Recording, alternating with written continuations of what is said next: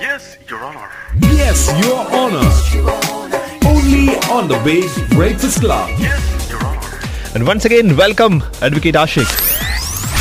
Thank you John Harfas good morning advocate ji അതിനു മുന്നേ how is the movie Celluloid Celluloid വളരെ നന്നായി നല്ല പടമായിരുന്നു ആണല്ലേ കുറച്ച് അവാർഡ് പടം എന്നുള്ള പ്രതീക്ഷയിൽ പോയപ്പോഴും നന്നായി കണ്ടിരിക്കാൻ പറ്റി ഓക്കെ ഓക്കെ ആൻഡ് അവാർഡ് കിട്ടിയ എല്ലാ സിനിമകളും അവാർഡ് സിനിമകളാണ് എന്ന് തെറ്റിദ്ധരിച്ചു പോയി അല്ലേ അവാർഡിന് മാത്രമായി സിനിമ എടുക്കുന്ന ഒരു കാലഘട്ടം ഉണ്ടായിരുന്നു മലയാളത്തിൽ. അതുകൊണ്ടാണ് അങ്ങനെ തോന്നിയത്.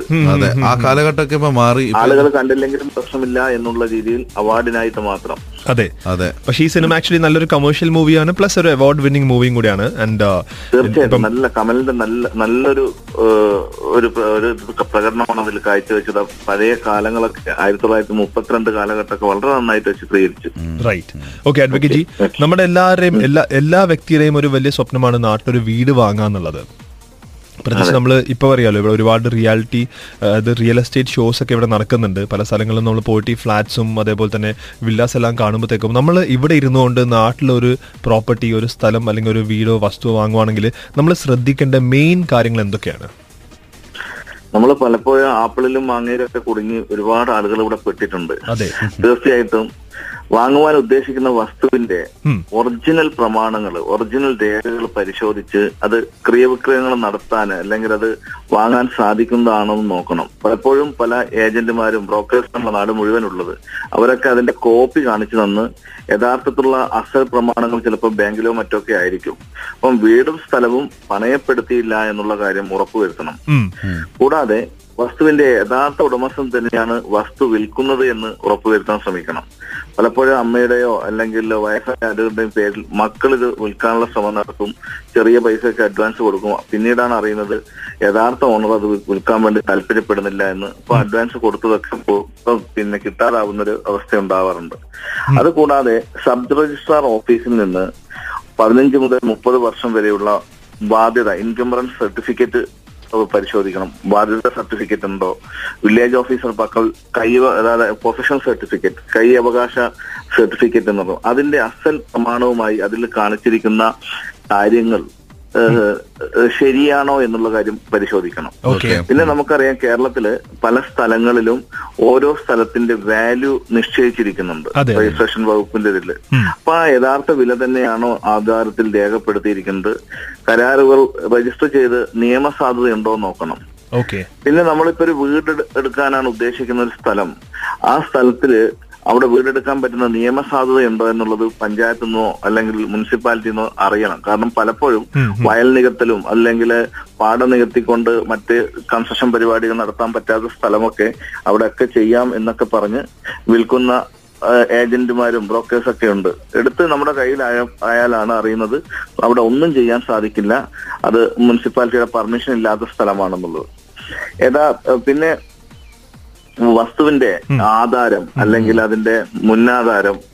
മുന്നാധാരം എന്ന് പറഞ്ഞാൽ നമ്മുടെ പിന്നെ ഓൾഡ് ആയിട്ടുള്ള ഇതിന്റെ ക്രിയ ക്രയവിക്രയം ചെയ്തതിന്റെ എല്ലാ രേഖകളും അതിന്റെ വിപണന സാധ്യതയും ഒക്കെ നമ്മൾ പരിശോധിക്കണം.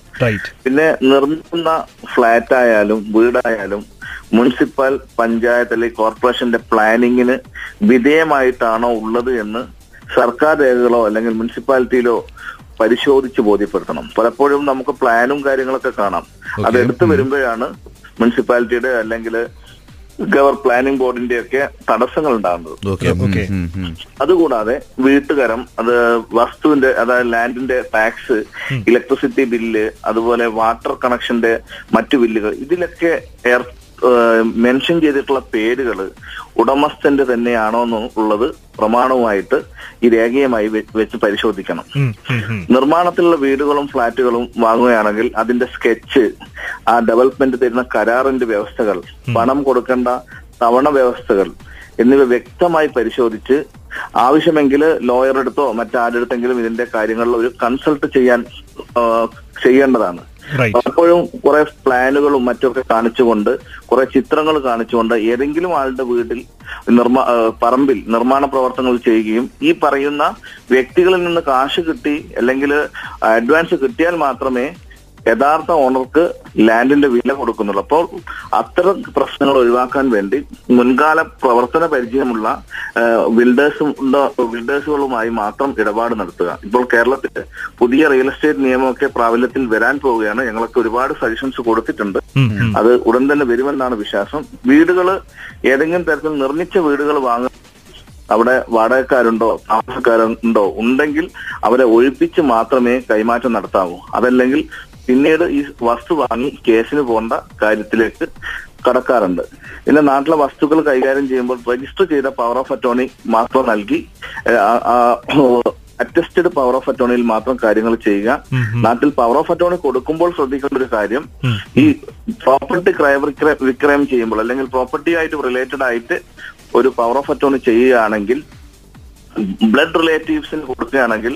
വളരെ ചെറിയ തുക മാത്രമേ സ്റ്റാമ്പ് ഡ്യൂട്ടിയായി കാണിക്കേണ്ട കാണിക്കേണ്ടതുള്ളൂ. അതല്ലെങ്കിൽ ബ്ലഡ് റിലേറ്റീവ് അല്ലാത്ത സിസ്റ്റർ മദർ അങ്ങനെ അടുത്ത ബന്ധുക്കൾ അല്ലാത്തവർക്കാണെങ്കിൽ ഡ്യൂട്ടി അതായത് സ്റ്റാമ്പ് പേപ്പർ കൂടുതൽ കാണിക്കേണ്ട ഒരു പുതിയ നിയമം കൂടി. അത് ഈ പറയുന്ന റിയൽ എസ്റ്റേറ്റ് മാഫിയകളൊക്കെ നിയന്ത്രിക്കാൻ വേണ്ടി കേരള സർക്കാർ കൊണ്ടുവന്നിരിക്കുന്ന ഒരു പുതിയ പദ്ധതിയാണ്. ഓക്കെ ഓക്കെ ഇത്രയും കാര്യങ്ങളാണ് ശ്രദ്ധിക്കാനുള്ളത്. റൈറ്റ് ഐ എം ഷുവർ ഇത്രയും കാര്യങ്ങൾ ശ്രദ്ധിച്ച് കഴിയുമ്പോഴത്തേക്കും ചിലപ്പോൾ ഇനി സ്ഥലം വാങ്ങണ്ട എന്നുള്ള പ്ലാൻ ആയിരിക്കും.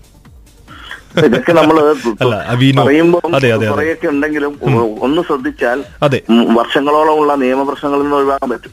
ഞാൻ മാത്രമല്ല നാട്ടിൽ ആക്ച്വലി ഒരു ഒരു അഡ്വക്കേറ്റിന്റെ ഹെൽപ്പ് വാങ്ങിക്കുന്നതായിരിക്കും അല്ലെങ്കിൽ ചോദിക്കുന്നതായിരിക്കും ഏറ്റവും നല്ലത് കാരണം ഈ പറയുന്ന പോലെ തന്നെ ഒരു വ്യക്തി ഇവിടെ ലീവിന് പോകുമ്പോഴത്തേക്കും അദ്ദേഹത്തിന് വളരെ കുറച്ച് സമയം മാത്രമേ ഉണ്ടാവത്തുള്ളൂ എനിവേസ് തീർച്ചയായിട്ടും പല- തീർച്ചയായിട്ടും പലപ്പോഴും നാട്ടിൽ പോയി അഡ്വാൻസ് കൊടുത്ത്. അതിനുശേഷം വീണ്ടും ലീവ് അടുത്ത ലീവ് ആകുന്നതിന് മുമ്പ് ഇത്തരം കേസിൽ പൈസ കൊടുത്ത് പുലിവാൽ പിടിച്ച ഒരുപാട് ആളുകളുടെ പ്രശ്നങ്ങൾ ദിനേന കേൾക്കാറുണ്ട്. അതുകൊണ്ടാണ് നോർക്ക റൂട്ട്സിന്റെ നിർദ്ദേശപ്രകാരം ഇത് ഈ ഫേസ്ബുക്കിലൊക്കെ വന്നതിന്റെ ഒക്കെ അടിസ്ഥാനത്തിൽ ഈ ഒരു സബ്ജക്ട് തന്നെ ഇന്ന് എടുത്തത്.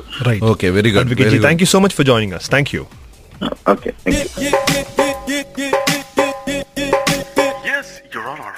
Yes, Your Honor.